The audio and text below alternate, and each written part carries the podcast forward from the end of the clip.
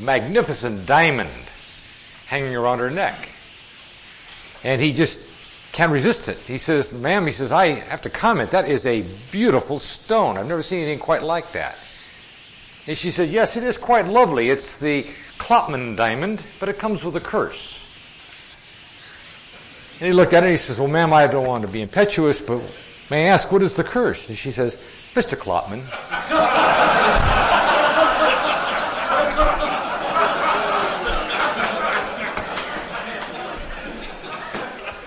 Your wives will love that story.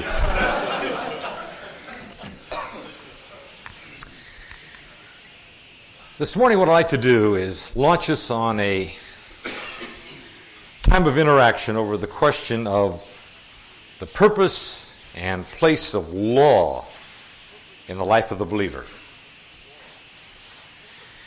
I'm afraid we've got probably more material than we're going to be able to cover, but that's all right.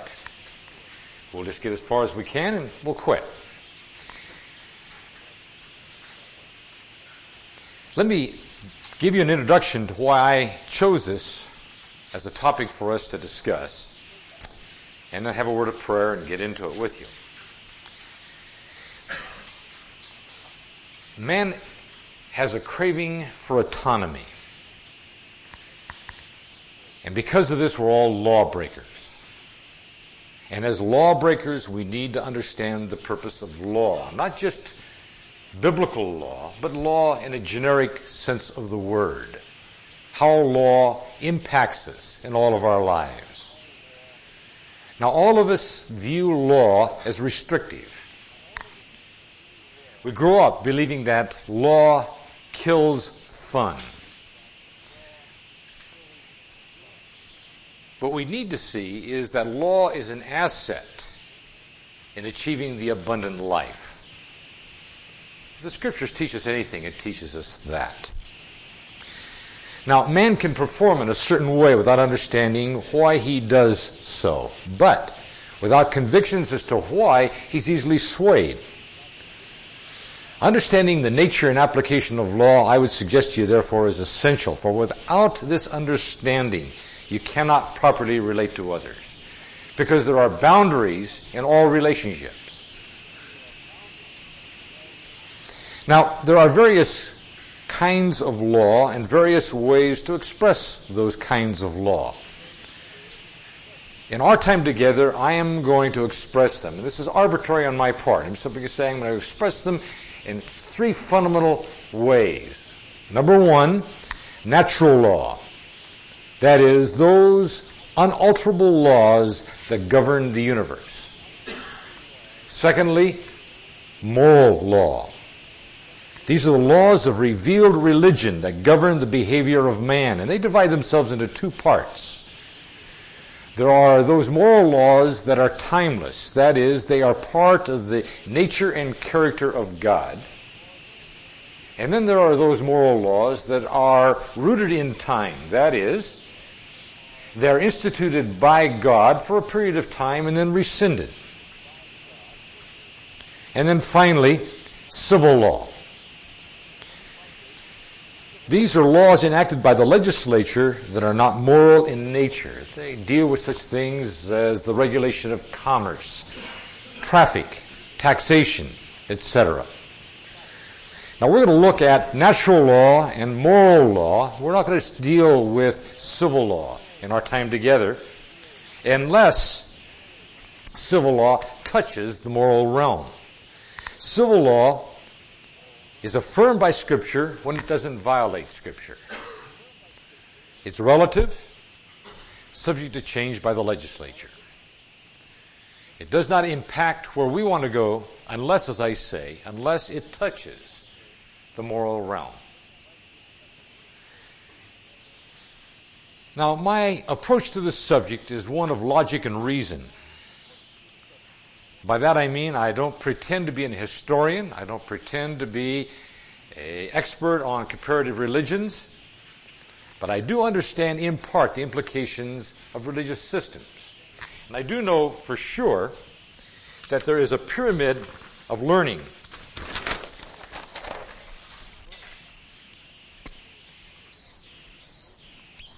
And as you have this pyramid of learning, you have, for example, philosophy and science and so forth, but at the top of this, and this is the reason I draw this, is theology.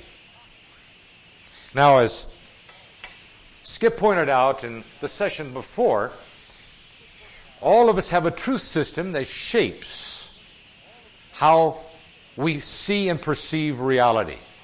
And that truth system is ultimately a theological issue. We're going to get into that a little bit more. But theology shapes your world view, which in turn shapes everything else. How you see reality, how you perceive other people as you interact with them. Now, let me point out to you that you cannot have law without a lawgiver. Not only does it have to be a lawgiver, it has to require accountability. You cannot have revelation without a transcendent God.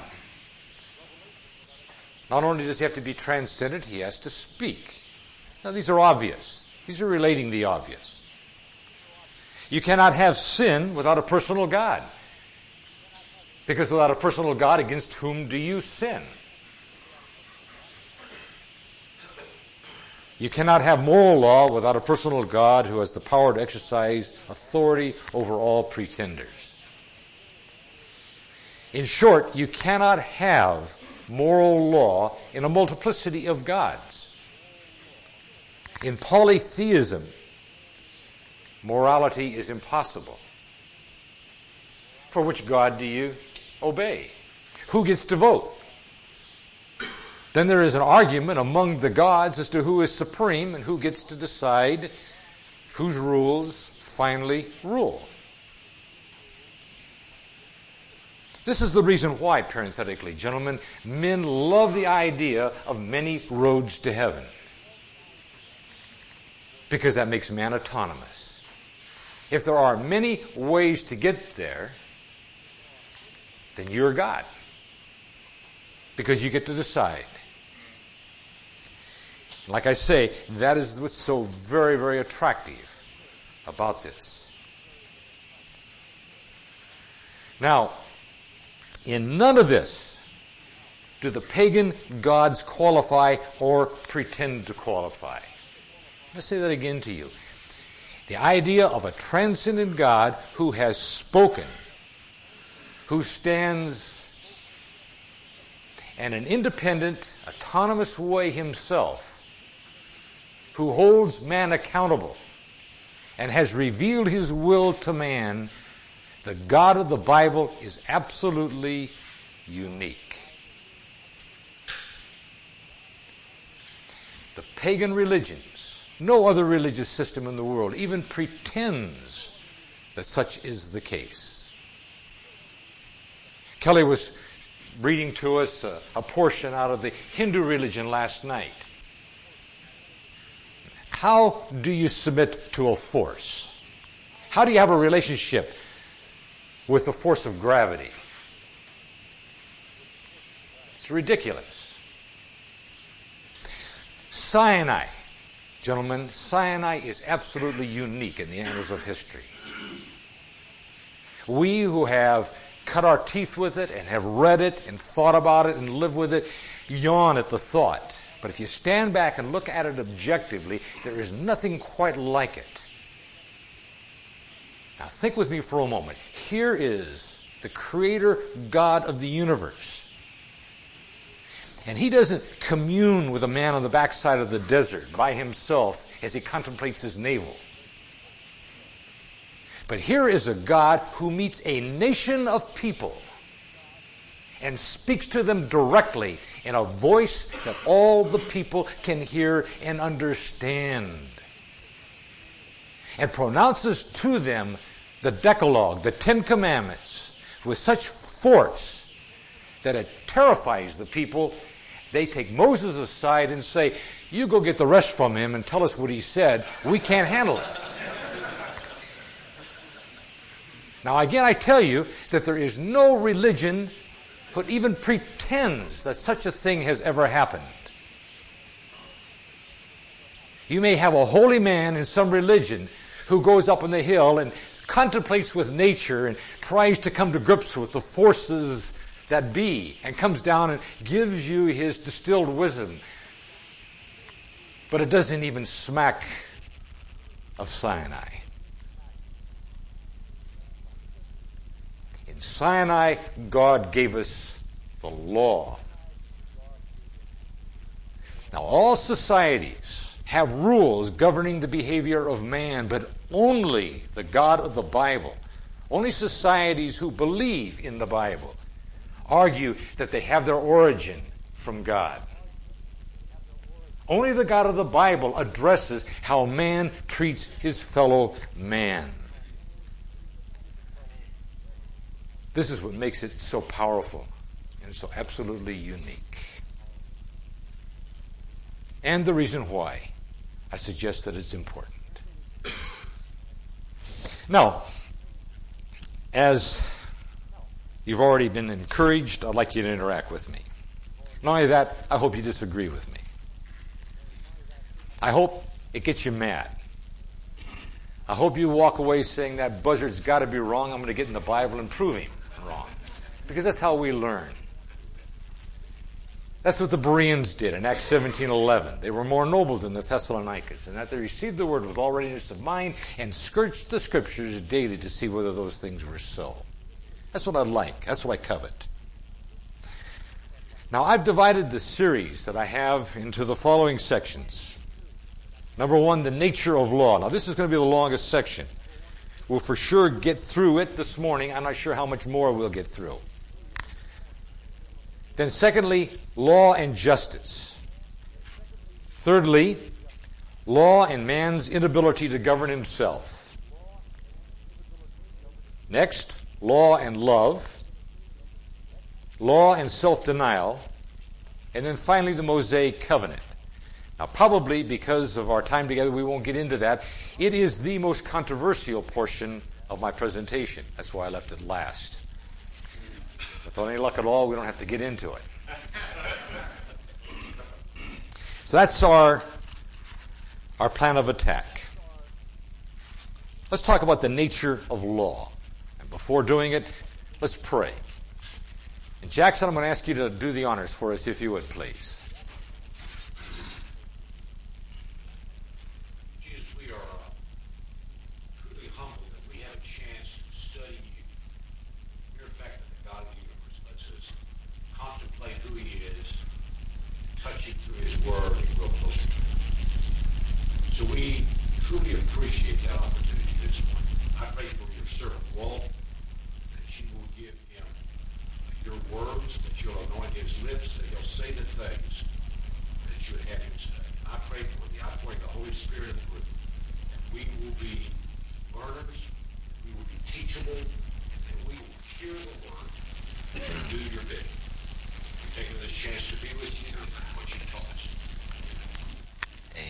Thank you. Gentlemen, law, in its most general and comprehensive sense, signifies a rule of action applied indiscriminately to all kinds of action, animate and inanimate, rational and irrational. Thus, this law must be prescribed by some superior which the inferior is bound to obey. As Plutarch, I believe it was, said, law is the king of mortal and immortal beings. That's why it is law. That is, laws are fixed and invariable. If there is deviation, it's not a law. For example, we used to say there was a law that what goes up must come down. Then we learned that what goes up doesn't necessarily come down. If we throw it up hard enough, it just takes off, goes into orbit, or it doesn't come back down again. So we had to alter that. That was not a law. Now, cultures spawned by the Judeo Christian religion taught that there's a personal God that stands above creation. That's what we mean by a transcendent God. Here is the created order, and He is above and independent and over it all. He superintends it all. He created the universe and he created the laws by which the universe is governed. And those laws are inviolable. They are unchangeable. Now, this presupposes that history is linear. Because there is a transcendent God who brought it into existence, it's a God who also holds it accountable by bringing it to an end. Now, all other religions teach, and all other, I'll underline that word all, all other religions teach that there is no personal transcendent God. He is, at best, as Kelly was reading from his little deal last night, a force, a force to be reckoned with, but only a force. He has no law governing how man treats his fellow man. If you disturb your fate, you can incur consequences. But those are con- not consequences that are ordained by a personal God who superintends your life and dictates how you ought to live. It's an impersonal force. He has no law governing how man treats his fellow man. And therefore, there are no immutable laws that govern the universe. As he looks at it from a reasonable perspective, he concludes that history is cyclical rather than linear. If man is to escape from this cycle, he has got to be passive rather than active. If he blends with the world of which he is a part, and it's the only deity that he knows, then hopefully in the transmigration of the soul or the reincarnating of the individual from one life to the next, to the next, to the next, that ultimately he'll get his act together and be so completely passive that when he dies, he ceases to exist by blending in with the world of which he is a part. He calls that nirvana. It's the closest to heaven his mind can conjure up. Now, thinking people everywhere, gentlemen, and every religion, every culture, all times, have understood predeterminism. As Skipper was talking this morning about the two parameters by which all men live their lives in Ecclesiastes 3 a time to be born and a time to die. Man is locked between these two. If history is cyclical, then man is passive. If history is linear, then man is active. If history is cyclical, he's passive because there are no laws that govern his behavior. If it's linear, then there are laws that govern his behavior, and he's active because he's got to give an account on the basis of how he obeyed those laws. There's no second chance, no opportunity to recycle and try it again. You only got one life. And eternity depends on how you lived it. Now, from this Judeo Christian worldview came the birth of modern science and the assumption that the laws of nature are fixed and invariable. For example, the laws of gravity, speed of light, sound, and so forth. All of these come from the premise of the Bible, namely, that there is a sovereign God who established the universe and who put these laws into force and that they are reliable and unalterable. For example, we build a rocket ship and we launch it to the moon, convinced that the laws will not change. Now, when we launch it, the risk in our mind, now get this, the risk in our mind is never in the changing of the law. The risk is always in our application of the law as we put it into orbit. So, for example, when the Space Shuttle Challenger blew apart on takeoff, no one said it was the fault of a changing law. Everybody said it was the fault of man. Now, we may modify our understanding of law on the basis of new data, but we never argue that laws change. That's an oxymoron. So, for example, and I'm not a scientist, but I understand that sound travels at 740 miles per hour in air at 32 degrees Fahrenheit. It's influenced by the density of the medium through which it travels and the elasticity of that medium. I've just exhausted my knowledge. but all of this, gentlemen, all of this is governed by exact, unchanging law. Now, no one says that the speed of law, a light, I mean, excuse me, the speed of sound changes. They may argue that the circumstance through which sound travels changes it, but the laws don't. Now, a scientist may argue, and some of you sitting in here are scientists, that in his field of expertise, there's only degrees of probability. For example, in medicine and quantum mechanics and so forth. This is so. But understand that all of these sciences operate on the foundation of a set of laws that they assume to be absolute and unchanging. Otherwise, they would have never got to where they now are.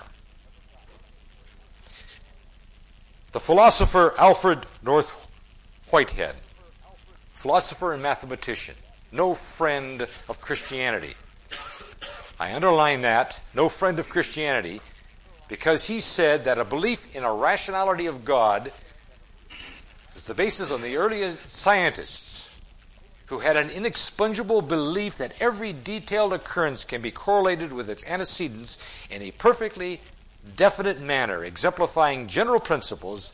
Without this belief, the incredible labors of science would be without hope. In other words, as a philosopher, he stands back and says, the scientific method would never have taken place without the premise of the Bible. I'll give you an illustration. The Chinese discovered gunpowder, but they never developed it. Why? Because they did not see the world as defined by Whitehead, as defined by the Bible. They viewed the gods as being arbitrary. Therefore, when the gunpowder got wet, it didn't explode, and they concluded that it was because the gods were arbitrary. Sometimes it blew up and sometimes it didn't, so they set it aside. It wasn't until we brought to it the template that said laws don't alter, the gods are not fickle, that we were able to make it work.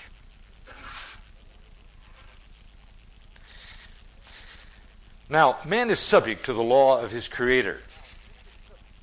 This is true in the natural realm. It is true in the moral realm. And as you all know, that this was the foundation of our great country. Thomas Jefferson declared that we hold these truths to be self-evident that the laws governing the moral realm are as valid and unalterable as those governing the natural realm. Now this worldview freed man to pursue the wonders of nature, but it bound him to the laws of God. And therein lies his dilemma. He's free, but bound. God's law is unchangeable and therefore predictable. Not so with the pagans. Pagan gods are unpredictable. They're whimsical, easily offended. The storms, the earthquakes, indicators of angry gods. God's law was safe when applied to science. So natural disasters were evaluated from the perspective of law. And that's the reason why when the hurricane hit the east coast a couple of days ago, we get all these views and everybody figures out exactly why it's doing what it's doing, and we talk about what we can do and predicting it and so forth, and the the factors that'll go into making it move this way or that way, and everything is. If we understand the law, we understand exactly what's going on. That's the premise. So we say that God's law was safe when applied to science. But God's law is terrible when applied to the will of man. Now this produced a bifurcation in man's worldview. God's scientific law is absolute and unchanging. God's moral law is relative and changeable. Not because it's rational, but because man did not like to entertain the consequences of the same God governing both arenas. Now, this bifurcation was between reason and faith. The scientist says you arrive at natural law via reason, but you have to arrive at moral law via faith. You cannot discover moral law by reason. Conscience may affirm moral law, but it does not make moral law. Now, some natural laws, gentlemen, and some moral laws are counterintuitive. That is, they go contrary to reason. Skip was talking about that a little bit in our last session. We understand this in the natural realm. For example, the speed of light. The speed of light is constant in reference to the individual, even when the individual is traveling at half the speed of light. So you got two twin boys. One gets in a rocket ship and goes half the speed of light and does it for a period of time and comes back. The boys are no longer the same age. Now that is counterintuitive. Or that space bends, says a scientist. That's counterintuitive. And so also in the moral law. And this is the reason why we have difficulty with them, because they don't coincide with reason. They're counterintuitive. That you've got to die in order to live. That is a counterintuitive idea. You cannot predict the consequences of sin. That's counterintuitive. And so forth. We're happy to live with the idea that we cannot understand natural law because it does not alter our will. But we will not live with law in the moral realm that we cannot understand. In short, counterintuitive moral law is an anathema to us. What reason cannot accept, reason rejects.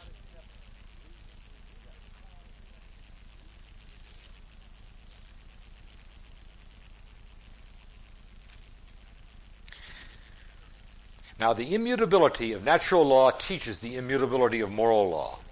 If by definition law is immutable, then there is a natural law and there is a moral law which are equally immutable. So what we're saying is this bifurcation, this, this division between the moral and the, and the natural was illogical and inconsistent, but it satisfied man's pragmatic desire to be secure and autonomous. I'm secure with natural law. I can predict exactly what will happen in the natural arena, and I'm autonomous in moral law. That is, I can do as I please.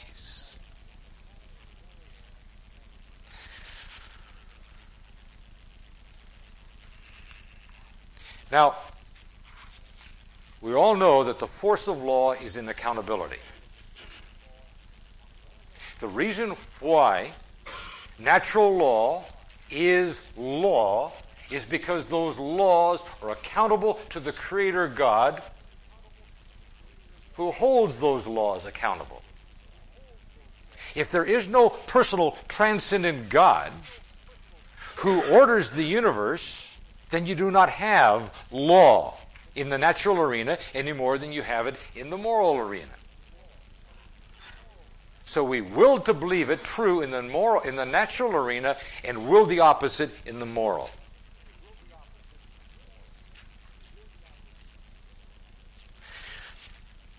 Allan Bloom, a philosopher out of, I think, the University of Chicago, wrote a book a number of years ago entitled The Closing of the American Mind. Any of you familiar with that book or read it? If you are, you'll remember that this is precisely his argument, that this bifurcation does not work we, we live off of the seed corn of earlier harvests. And that if a man is skeptical regarding truth being absolute in the moral arena, in a short period of time, he'll just simply transfer it over to the natural arena. Because the two are indivisible. And in the closing of the American mind, Allan Bloom feared for academia because it had generated a generation of skeptics who no longer viewed truth as absolute and therefore could not bring to the scientific arena those presuppositions that are essential for scientific work and discovery. That's why he wrote the book.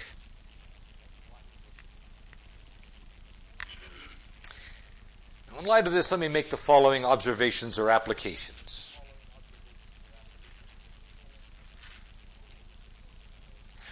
Number one, if there is no God, then the forces of nature are not predictable. Then everything is by chance. I cannot know, therefore, that the sun will rise in the east and set in the west. I know it happened yesterday. I know it happened today, or at least it's in the process of happening. There's only a degree of probability that it'll happen tomorrow. That's all I can do. I can only talk in terms of possibility or probability.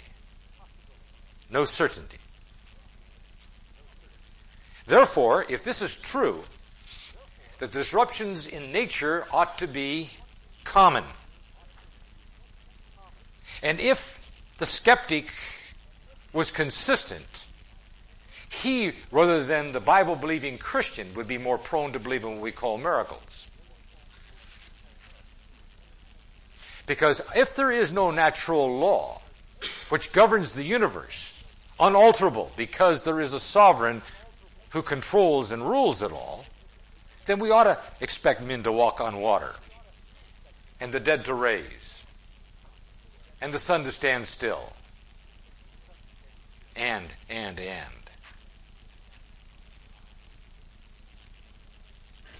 Belief in the laws of nature is to acknowledge nature's God. And the very argument of the skeptic regarding miracles is the basis by which he condemns himself. Because in that skepticism, he affirms the existence of a sovereign God who declares the laws of nature to be absolute. Any questions or comments?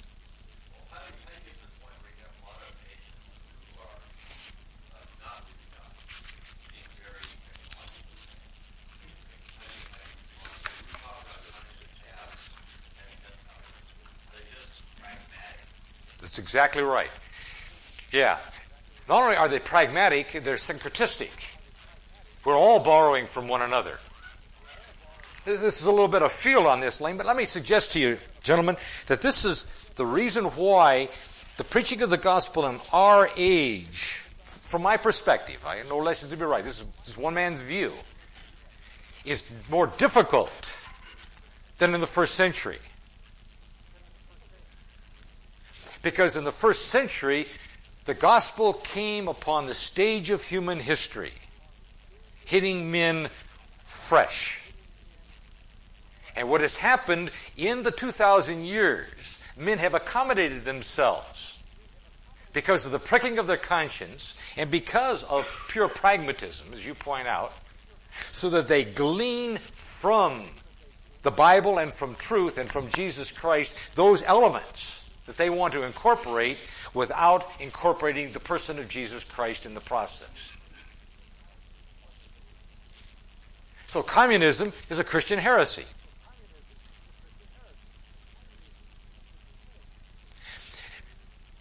The Hindu worldview would have never produced communism.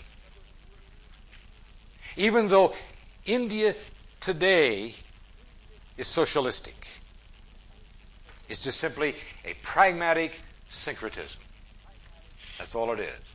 And what is true in this realm is true in the realm of science as well. Yes.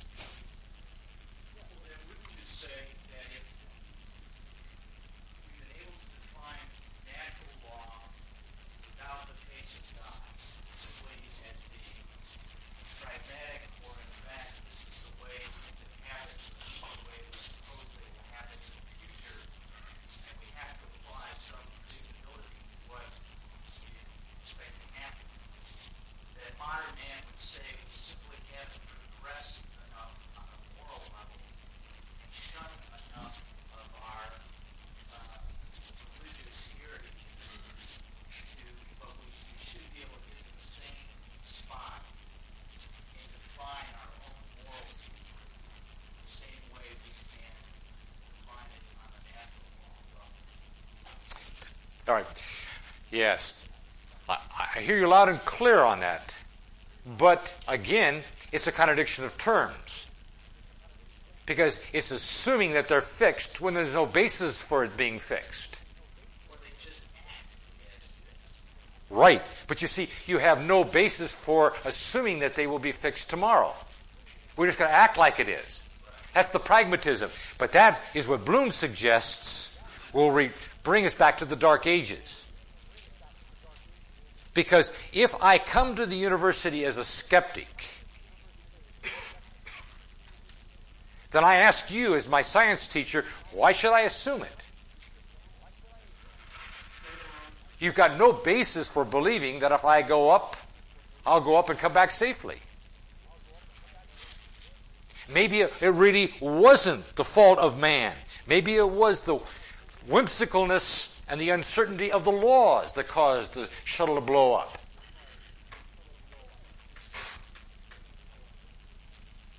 On what basis do you say that when I experiment on something and get a negative result, that it's my fault rather than the law's fault? How do you say that? On what basis do you conclude that?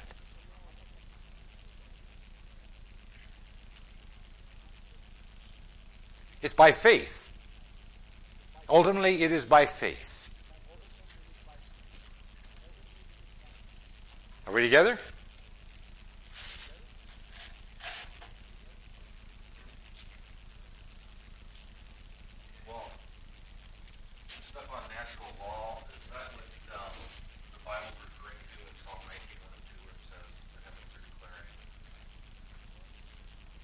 I think in part, yes. Uh-huh.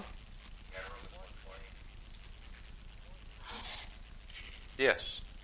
Yes.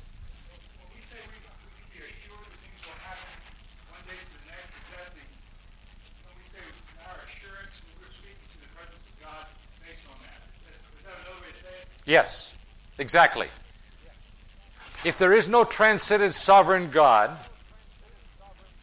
who orders and regulates without variation the laws of nature, on what basis can you be predictable? As a scientist, how can you, in the practice of medicine, predict that this is going to cause this?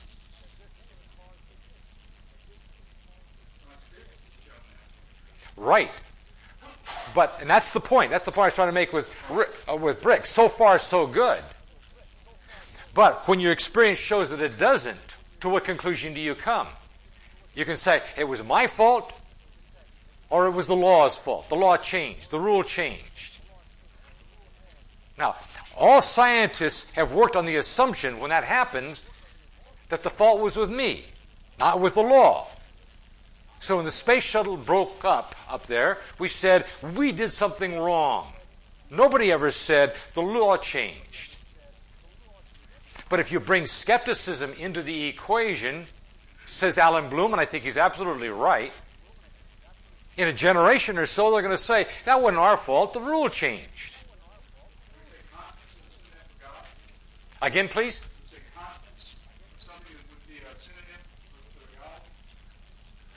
Constance is only possible if there's a God. Yes. you, uh, were making, you made a statement at the end of your soliloquy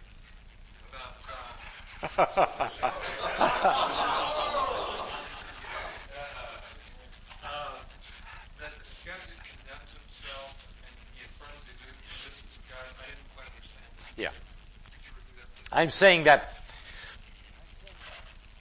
the skeptic ought to affirm the disruptions of nature which the believer calls miracles. And that it is the believer who works from the premise of inviolable law of God that would be the more skeptical of miracles. So, the skeptic ought to say, yeah, Jesus rose from the dead. I, I mean, that should be a common occurrence all the time. Oh yeah, Jesus walked on water. I mean, well, that didn't surprise me. Everything's unpredictable. Well, the sun stood still. Yeah, that's, that makes sense. Why not? But see, because he says not so, he argues from the basis that it cannot be so, and the only reason it cannot be so is because God is. Checkmate. Yes. Yeah, well, all these things basically uh, show that man is just in a horrible dilemma because God is behind the veil. Man can sin, has no way to do that without a gift from God. But the uh, nature is out from the veil, and you can see that. You can see the moral implications. So he's in a terrible dilemma because he's, he's checkmated and, and, and also condemned. Exactly. Yes. Would then any manipulation of the law be a miracle of God? Define what you mean by manipulation of the law. Any variation in natural law? Not, vari- not variation, but disruption. Okay. A disruption of natural law would have to be a miracle, yes. Otherwise, it's not law, gentlemen. Pardon?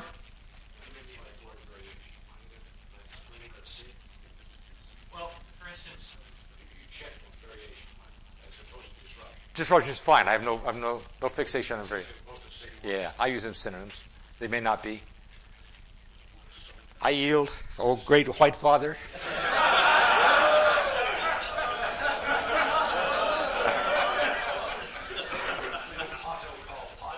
yes, sir. We call them as we sees them, don't we? yes. So a skeptic that really understands the dilemma, the only way out then is for him to come to the conclusion somehow that there can be a law without a lawgiver. Which is an oxymoron. It's not a law. The other way out for skeptic is pragmatism. Exactly. He just, he says, I don't care what it says. Right. That's exactly right. You live with the dichotomy. So he'll say that we're going to have doc- we'll, we'll, we'll live in the, in the arena of degrees of probability. We'll eliminate absolutes, even in the scientific realm. But again, if Bloom is right, and I think he is, that'll come back to haunt us in a generation or two. Yes. well, maybe I'm going over the same things. The basic scientific method says I hypothesize, I develop an experiment, I observe the results, and it either proves or disproves my hypothesis. Correct. And if it disproves my hypothesis, then maybe my hypothesis was wrong, which was probably developed based upon what I consider to be a natural law, or consider to be a high probability of what's happened before.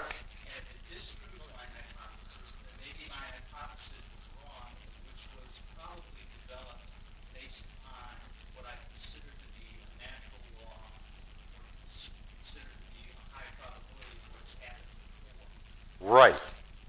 The other possibility of that is that, in fact, we have defined the natural law well enough, or we don't know enough, and in fact, that is the process of experimentation and discovery. Right. In fact, there have been many things been held as natural physical laws that have been disproved with further experimentation.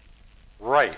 So the scientist would say we just don't know enough yet, or in fact, that we cannot hold anything as immutable, but in fact it just acts this way up until this point in time.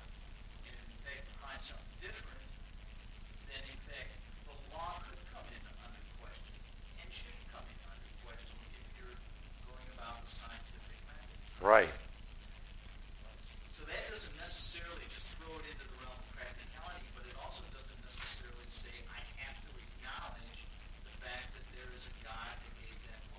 Yeah, but there's one thing that's missing in your formula. Sounds great, but there's one thing that's missing. And that is the science, the experimentation itself assumes certain things are absolute and in, un, unchanging, inviolable, invariable. And so you can't even run the experiment without those. So for example, if you take this molecule and you add with this molecule, you're going to get this. Now, if I do it again tomorrow, I'm still going to get this. Otherwise, I can't run the experiment. So you're, you're saying at some level, as a, as a scientist, if I was to run an experiment, at some level, I'm Right. Exactly. I have to accept some immutability. Exactly. So, light travels at 186,000 miles per second per second. Now that doesn't vary. If it varies, I can't run the experiment. Water boils at certain degrees Fahrenheit with these particular conditions. If that's not so, I can't run my experiment. Water freezes at certain degree. Always will, providing I keep these factors constant. If that's not so, I can't run my experiment. My brain hurts already. let's, let's, uh, let's progress. Any more questions? Maybe more towards the end. Okay. Why then do people resist the law? This is the second application or observation. Why do people resist the law? I think there are two reasons. One is pride. That is, they don't want anybody telling them what to do. It's not an issue of whether they think it's right or wrong. It's simply they resent being told what to do. You and I know people who are truly rebels without a cause. There are people that you and I know, at least I know some of them, I, I assume you do as well, who systematically step into harm's way and self-destruct for no logical reason. It's just simply stubbornness and willfulness. The second reason is they don't believe it's in their best interest. That's what Skip was talking about earlier. Number three. Understand that no society can exist without the presence of law. Now, you may refute the existence of absolute moral law, but you cannot have society without assuming that law in the moral realm is absolute. Let me illustrate for you. You may say to me, well, Henrichsen, I'm an anthropologist and I believe that um, law is cultural. And that the laws of the United States are cultural and are different from the laws of Irian Jaya. And they don't have to be the same. And so we go down to some tribe of headhunters in Irian Jaya and they've got their laws and their laws are different than our laws. Therefore law is relative. I say to you, point well made, but understand that you cannot take the two societies and commingle them. It only works if you keep them completely separate and autonomous. Men cannot live in community without assuming that law is absolute. That morality is absolute. And everybody, even the raving liberal, admits this. And the debate today is not over whether or not law is relative, moral law is relative or absolute. The debate today is over who gets to determine the absolutes. If that were not so, gentlemen, there would be no protests on the university campus. The protest is the argument that truth is absolute and I get to define it.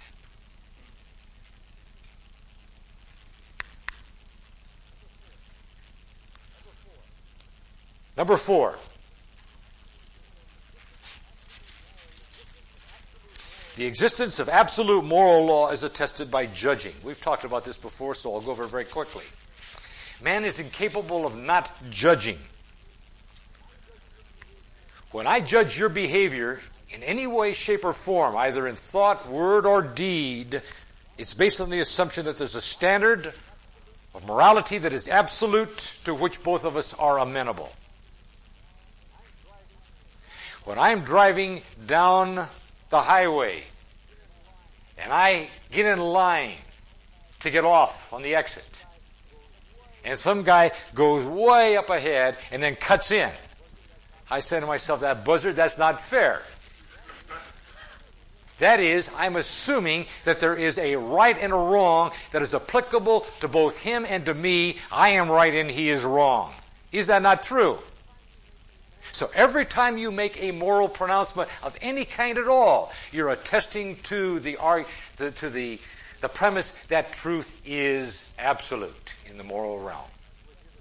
Take next with you the subject of law and justice. I think most people, if not all, would agree that one of the principal jobs of law is the defining and ensuring of justice. Now the problem is that there's a difference between morality and legality. Everybody understands that. I remember oh, it's been a couple of years now. I was watching a film in our living room on video with my kids, the name of which eludes me, but the storyline goes something like this. There's this young fledgling attorney who uh, is the defense attorney for a murderer. And he gets the guy off only to find out the guy was guilty. Pardon? Whatever. But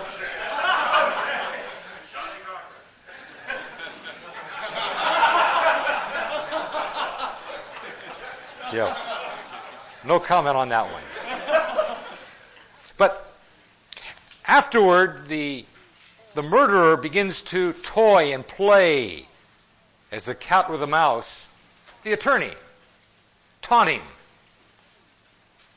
And the attorney is beside himself. He doesn't know what to do. And so he goes to his law professor. We don't understand why he's in the hospital, but you get the impression he's kind of dying of cancer or something. And he's, so he goes to visit him there in the hospital and talks to him about it. And the professor says this, and this is the reason why I bring this story up. The professor says that in front of the U.S. Supreme Court is the statue of justice. And on a bright sunshiny day, the statue casts a shadow, which is a replica of the statue. But it is not the same as the statue. They are different, even though one replicates the other. The professor said the statue represents justice. The shadow represents law. The purpose of law is to define as best it can what justice looks like. But even in its brightest and clearest moment can never be anything more than a shadow. And that the purpose of the legislature is to keep going back to the statue and asking what does it look like and how can we replicate it most accurately? I was myself, that, that, that was insightful. That, I, I like that. That was good. I can't remember the rest of the movie. I can't remember how it turned out, but that part I do remember. Did he? now, God's law is the exception. In that we say that God's law defines justice exactly that the law of God and the justice of God are one and the same. But all of law of man is only a replica of justice. That's why we make a distinction between what is legal and what is moral. Now, what I want you to do is, is look with me at the Old Testament. This thing played out. It's around the concept of justice that the sacrificial system was created. The most holy of all Jewish days is recorded for us in Leviticus 16. This is the day of Yom Kippur, the Day of Atonement. Yom, the Hebrew word for day, Kippur, the day of covering. The word in English, atonement, means in Hebrew covering. It's the day of covering. And just very briefly, by way of review, you'll remember that the holy place had two compartments. There was the holy part and then the most holy of holies. And into that second part, the holy of holies, the high priest alone could go and only once a year. And then twice on that one day.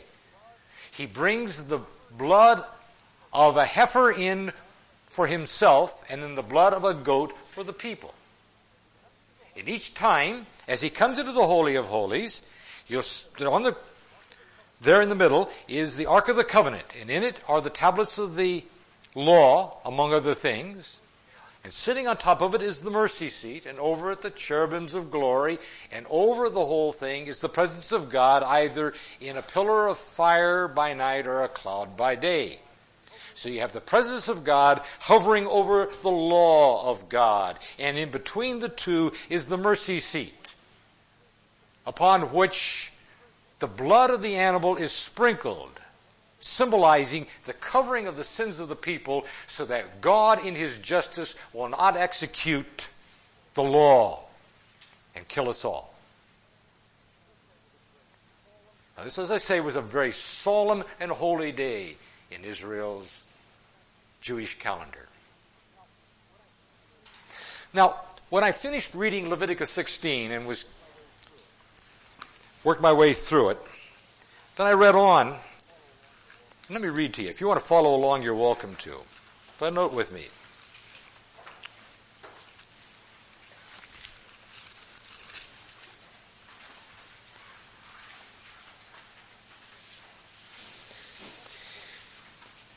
Chapter 20.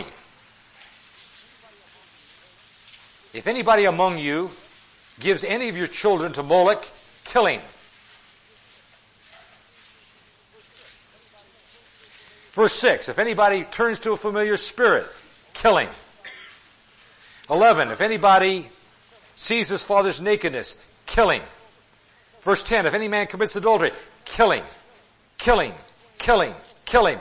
Chapter 21, killing. 22, killing. I thought, so what, ha- whoa, what, what happened to Yom Kippur? I mean, mercy. We, we got all the sins covered, and then God says, kill them all. I scratched my head. I thought, what's going on here?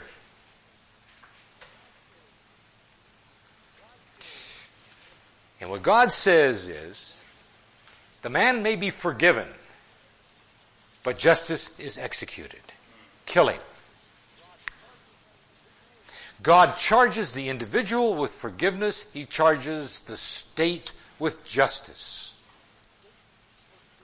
When the state forgives, there is anarchy and oppression. When the individual executes justice, there is the destruction of relationships. That's why the two have to be separate. You see this played out, for example, in Joshua chapter 7. Remember, Achan took of the accursed thing. It's an interesting story. They conquered Jericho. Achan took of the accursed thing. They got beat at Ai. They finally found the culprit, Achan. And Joshua comes to him and he says, Achan, ask God to forgive you and give God the credit because you're a dead man. God may forgive you, but we're not. Because it's not our job to forgive you, it's our job to execute you.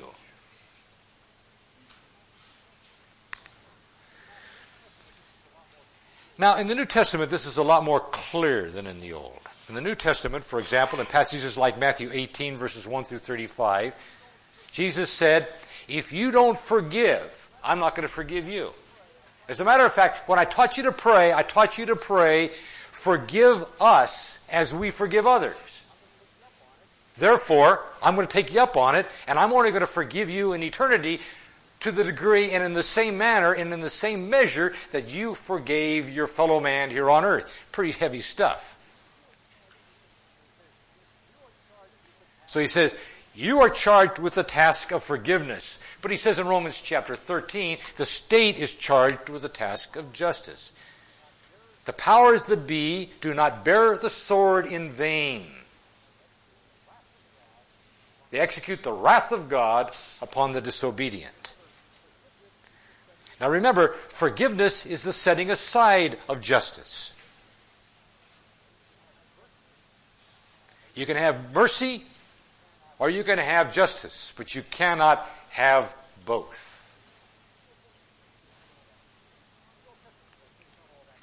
Now, in the Old Testament, as I say, it's not all that clear. In the Old Testament, there is a confusion between the two. Now, all through the Old Testament, the people saw clearly the need for God to forgive them. Yes? Well, I understood that forgiveness is a, a relational issue, and uh, justice is a consequential issue. Um, that the consequences don't change, but we can have relationship. Hold on that. Hold on that. I'd say that the three of them are all completely different. That is, justice, forgiveness, and consequences. But we'll get to that. Nevertheless, in the Old Testament, then it's not all that, in, that clear. It was very, very clear in the minds of the people that they needed to be forgiven by God.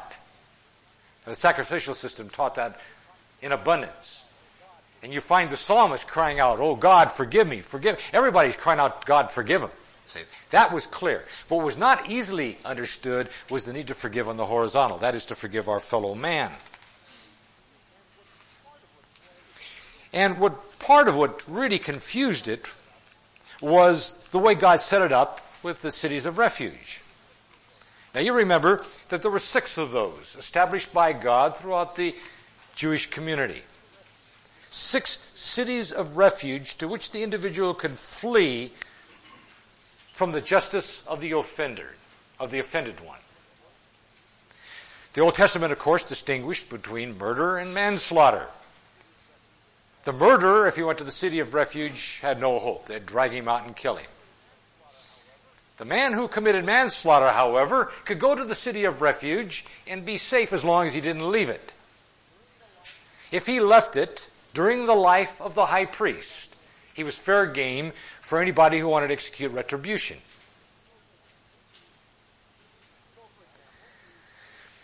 So, for example, turn with me if you'd like to Numbers 35, verses 24 through 27.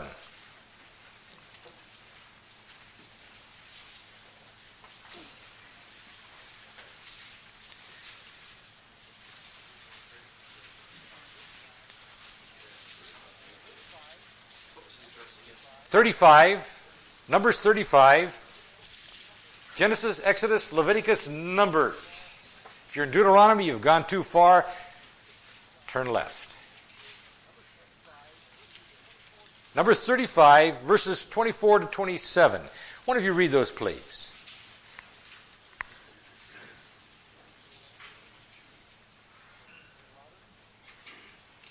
A little louder? Go ahead. The assembly must judge between him and the avenger of blood according to these regulations. The assembly must protect the one accused of murder from the avenger of blood and send him back to the city of refuge to which he fled. He must stay there until the death of the high priest, who is anointed with the holy oil. If the accused ever goes outside the limits of the city of refuge to which he has fled, the avenger of blood finds him outside the city. The avenger of blood may kill the accused without being guilty of murder. Okay? In short, gentlemen, the people practiced vigilantism. When you think about it, the system was beautiful in its simplicity. There was no judicial system, there was no police force, no sheriff's department, no FBI. It was a communal responsibility. As the people of Israel lived in community, they knew who the offenders were. and they were called, called to call them to account. And they were the ones to execute. So, for example, if I cheated on my wife and I lived among you, one of you would find out, no, and what had happened. You'd take me before the group, and in the mouth of two or three witness, word, uh, witnesses, every word was established, and I was a dead man. It was simple. Just, that was it. There was no need for the judiciary. God did not delegate the authority of judging to the magistrate. There were no magistrates. God delegated the authority to the community. It was our responsibility to keep our house clean. Much like, as I was thinking about this, the military academies are supposed to be governed.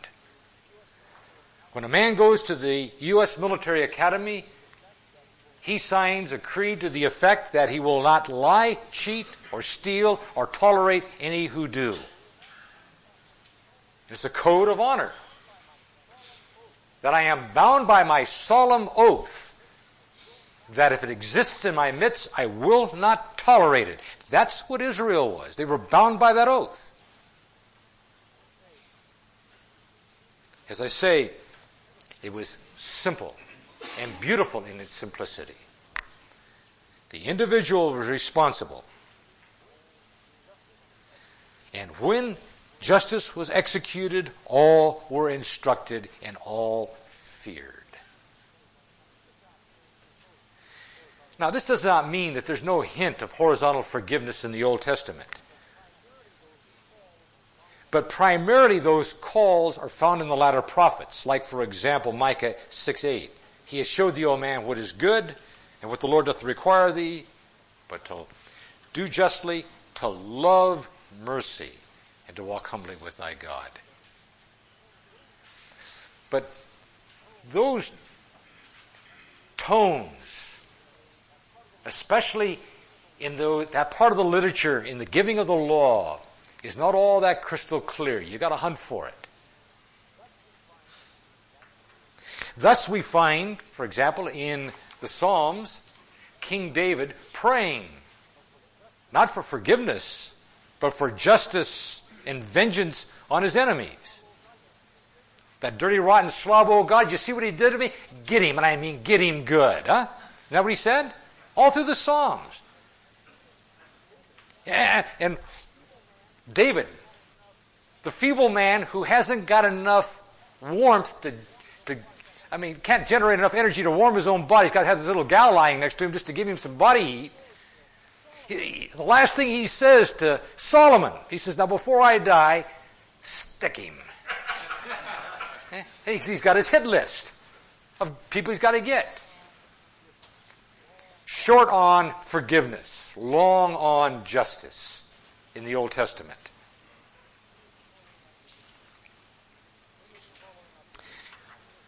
Let me make the following observations and applications. Number one, let me suggest to you that there's a reversal of the Old Testament mindset today.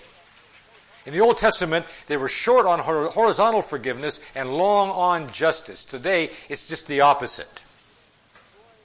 And what it has done is destroyed our sense of security and well being in the community. Men are fearful of letting their families out the door after dark. And gentlemen, let me remind you of what you already know, namely that when we lose our grip on God, we get confused regarding justice. We have a hard time defining it. What exactly is it? Without God, we see that this is the only life we've got, and therefore we panic about taking a man's life, because this is all there is. We conclude that society's got to be redemptive because God isn't. There is no God to be redemptive. We lose our sense of proportion when we don't take into account the eternal dimension.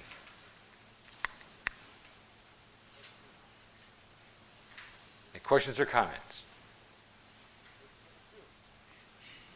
Observation number two. It is easy to confuse being vindictive and being unjust. The two are not synonyms. Vindictiveness is wrong only because God forbids it. It is not wrong in and of itself. There is such a thing as being justly vindictive. And let me remind you, gentlemen, that God is justly vindictive.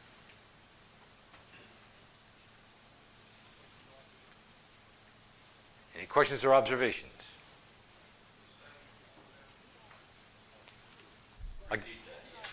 Oh. Do not confuse justice and vindictiveness. Being vindictive is not unjust. There is such a thing as vindictive justice or just vindictiveness. God is justly vindictive. Would that be the same as vengeance? Yes.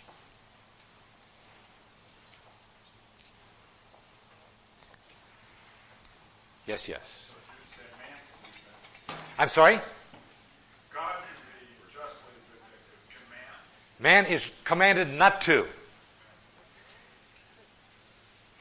When man sits as the magistrate, he's commanded to. But he's acting now not on behalf of himself, but on behalf of the community. And there he is commanded to.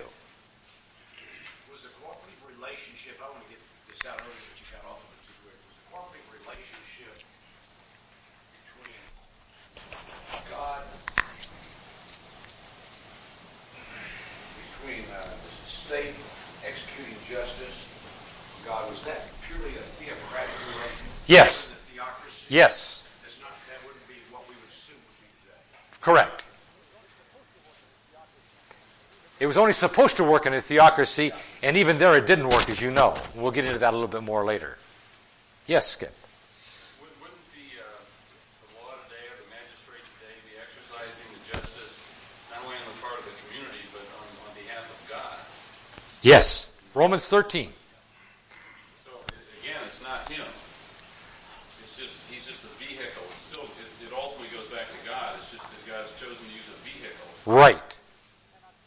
Right. And society cannot function without justice. It's just that clear delineation as to whose job it is is so very, very important. And I suggest to you is to a large extent lost on us today. It was never right for man to be vindictive then. Even in that role, it's not man being vindictive, it's just man carrying out uh, God's uh, justifiable vindictiveness. Correct. Exactly. Yes, Steve. Is God in control of all decisions of governments? Like the heart of the king is in the hand of God, like rivers of water, and he turns it whichever way he wishes? Yes and no. I don't want to go any further than that with it. It's one of those delightful theological tensions that Kelly introduced us to last night. Yes. So is the forgiveness mandatory and the justice mandatory, Yes. even in the New Testament? Yes. Forgiveness is mandatory in individual relationships. Justice is mandatory in the state.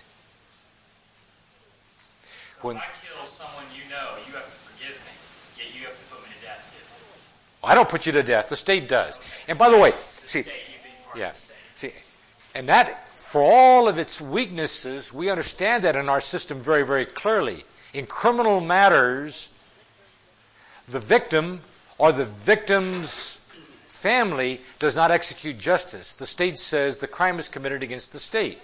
That's the reason why, for example, irrespective of how you feel in the, the O.J. Simpson trial, the Goldman family did not try O.J. Simpson. The state tried O.J. Simpson. So the state won't let you, even if you wanted to, be vindictive. Yes? What's the difference between vengeance and justice?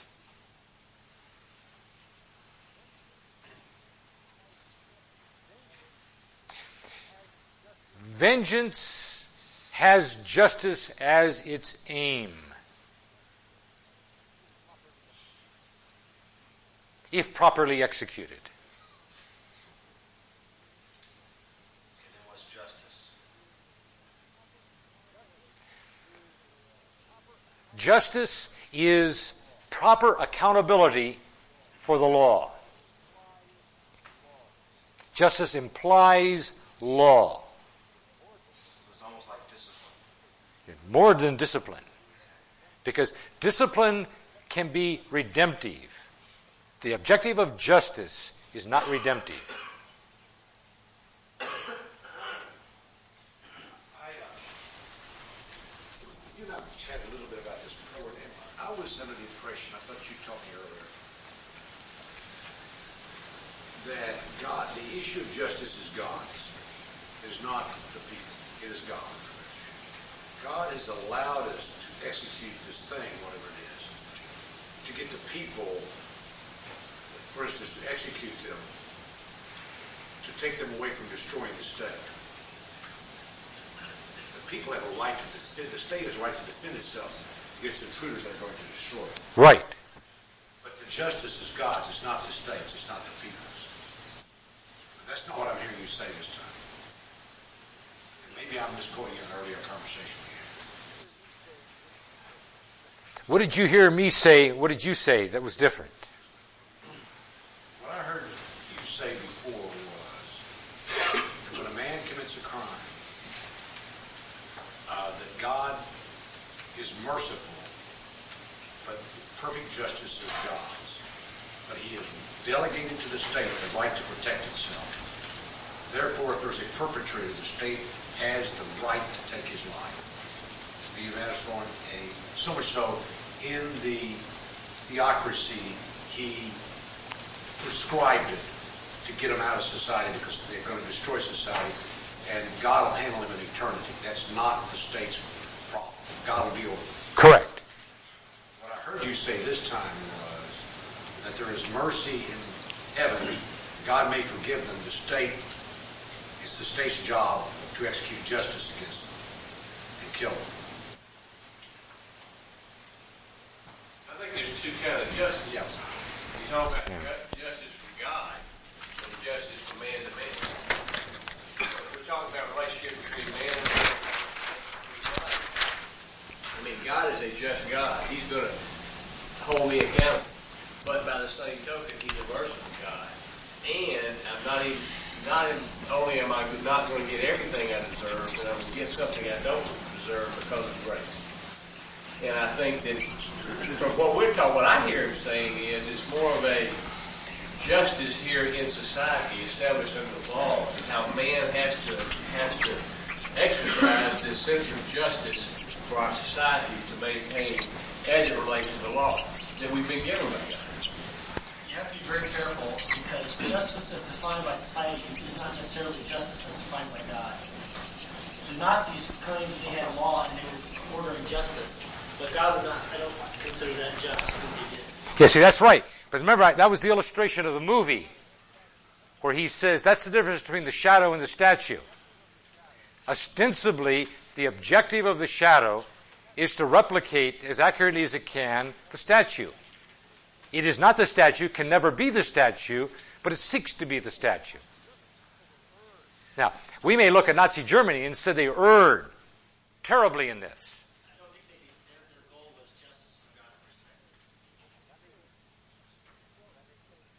That may be. That may be. I'm not sure that the Supreme Court would say that we're trying to have justice from God's perspective. But, Gail, let me divide it this way. I divide it horizontally between heaven and earth, and vertically between justice, mercy, and consequences. And the three are very, very different.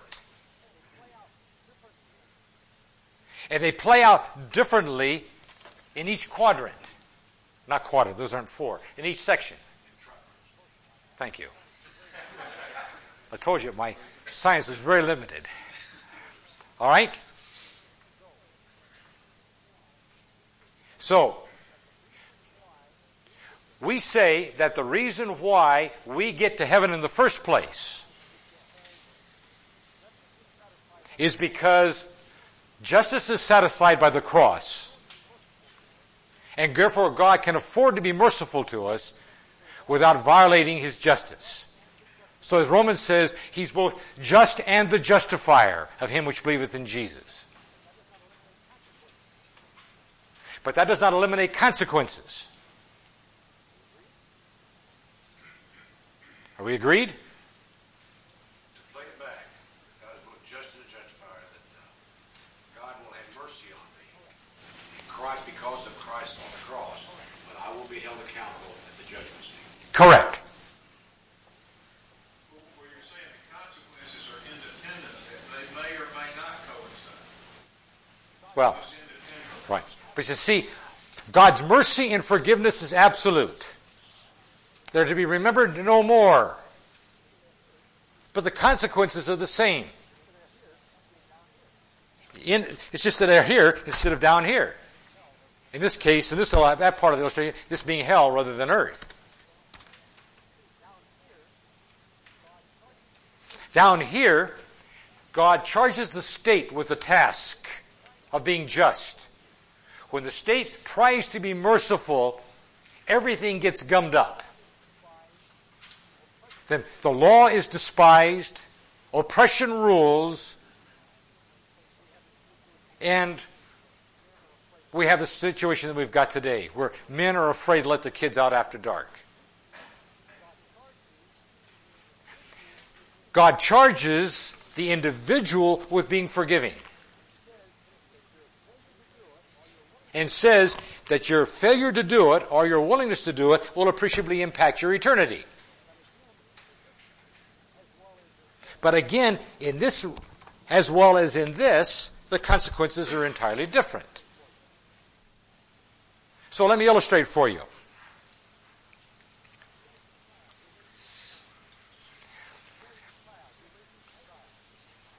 You have your child, you're raising your child.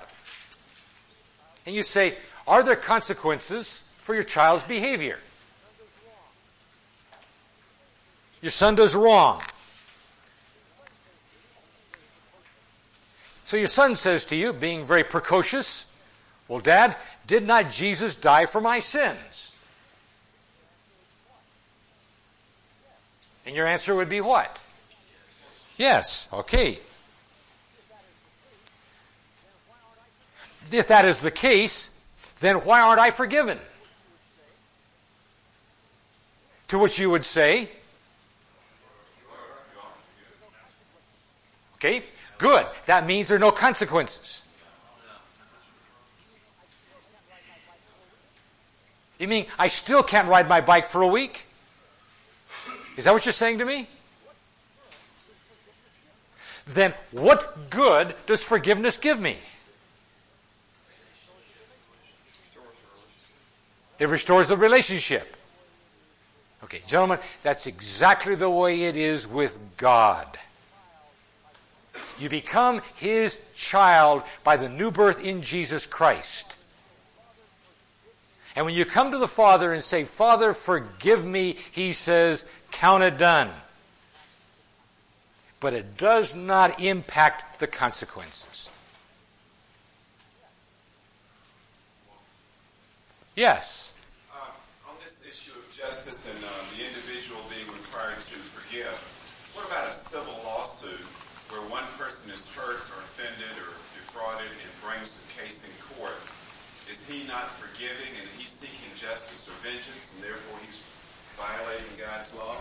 And in the Old Testament, they had this type of restitution to repay fourfold for people you're injured and things like that. And the New Testament says Christians stay out of it against each other. But should we do it uh, if you're not a Christian against a Christian uh, or not? Okay. I'll, I'll take that on very briefly, but only briefly, all right? Because I'm afraid otherwise we'll never, we'll never get ourselves extracted from that. Gentlemen, God calls upon us as His obedient servants to make sure that every relationship in life is redemptive. That is, in every relationship I have in life, whether it's my wife or my children, my employer, my employee, my neighbor, it makes no difference who it is, I am to view them from a redemptive posture. That is, I am to see them from an eternal perspective. And I'm seeking to influence them for the sake of Jesus Christ, either in the direction of evangelism or in the direction of edification. Are we in agreement on this? So you have this hard-nosed Philistine that just issued you out illegally of $100,000. And you're going to say, I'm going to draw in court of that guy in court, civil court. Doesn't prohibit it in the Bible. 1 Corinthians 6 says that I can't do it with my fellow Christian, but this guy doesn't profess to be a believer. I mean, he's just a hard-nosed pagan out to try to skin me, and he got away with this time, and I'm going to get him back. You have to come back and ask yourself, Am I seeking to be redemptive in my relationship with that man as I haul him before the magistrate and get my $100,000 back? If not, watch out. If so, press ahead. If in doubt, there's a way to find out. And the way is very, very simple. And that is say, God, since my motives are impure and I don't know what they are, I covenant to you that whatever I get from the guy, I'll give it away to you. That way, I'm not involved. Yes? If that situation would not involve an individual, but let's say an entity like a corporation or something, then do you carry it over that you're not really being an example of what you described, although you're not involved in don't know a man's motives. Don't know a man's hearts. Have a hard time sorting out my own. All I can do is warn him. As I try to warn myself. Yes.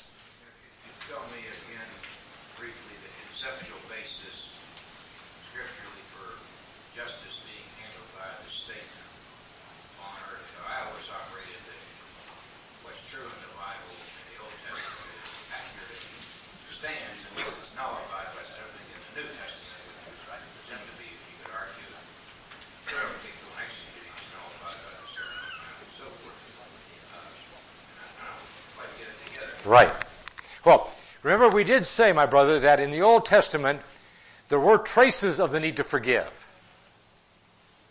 What does the Lord require of thee, O man? But to do justly, to love mercy, mercy and forgiveness are synonyms, and to walk humbly with thy God. So it's there. It's just not there with the force that it is in the New Testament. But Remember, Jesus said, let me, let me, let me tell you how to pray. Our Father, which art in heaven, hallowed be thy name. Forgive us our sins in the same way we forgive those who sin against us. Now, God, I want to go on record. That's how I want you to treat me. Is that not what you pray? And that's how we have to live. I want you, in the arena of forgiveness, to treat me the same way I treat other people. This is scary stuff, guys. I, I, know it is. Yes.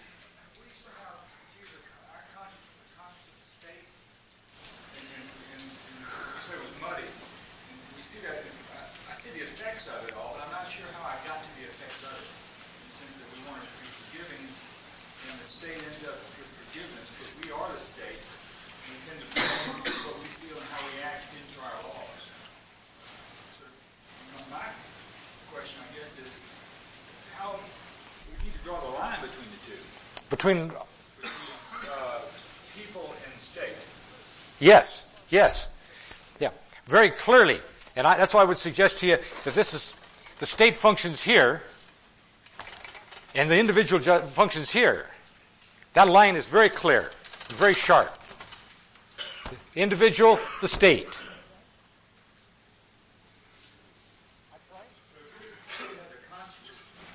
I'm sorry? Well, the state has got to be able to define morality. Otherwise it can't function.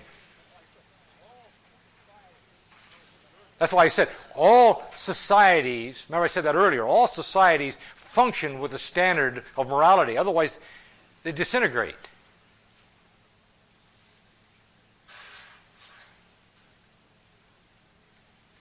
Ideally, then, legislators, legislators who write the law should be merciless. Is that the way of putting it? They should be merciful in their own relationship. But, but when the state tries to mix forgiveness and mercy, then it errs. Now, what we do, what we try to do is we say to the, to the magistrate, to the judge, uh, we're, we're, going to try to give you a little bit of discretion here because not every case is the same. There, there are extenuating circumstances. So what we'll do is we're going to ask you then, on this infraction, that it will be no less than and no greater than, and therefore it's in your discretion to make the decision in between those two. And so therefore the court can exercise leniency in the sense that it'll move in the direction of the lighter rather than the heavier sentence because the judge perceives that the circumstances warrant that. The state allows him to do that. And we all affirm the validity of that. We say that that's within, within proper parameters, that's right. But I would suggest to you that even in our own country, there is a tremendous amount of ill ease over the obscuring of the role of the court in handling morality and criminality. And that's the reason why we feel so unsafe. Yes, Ed.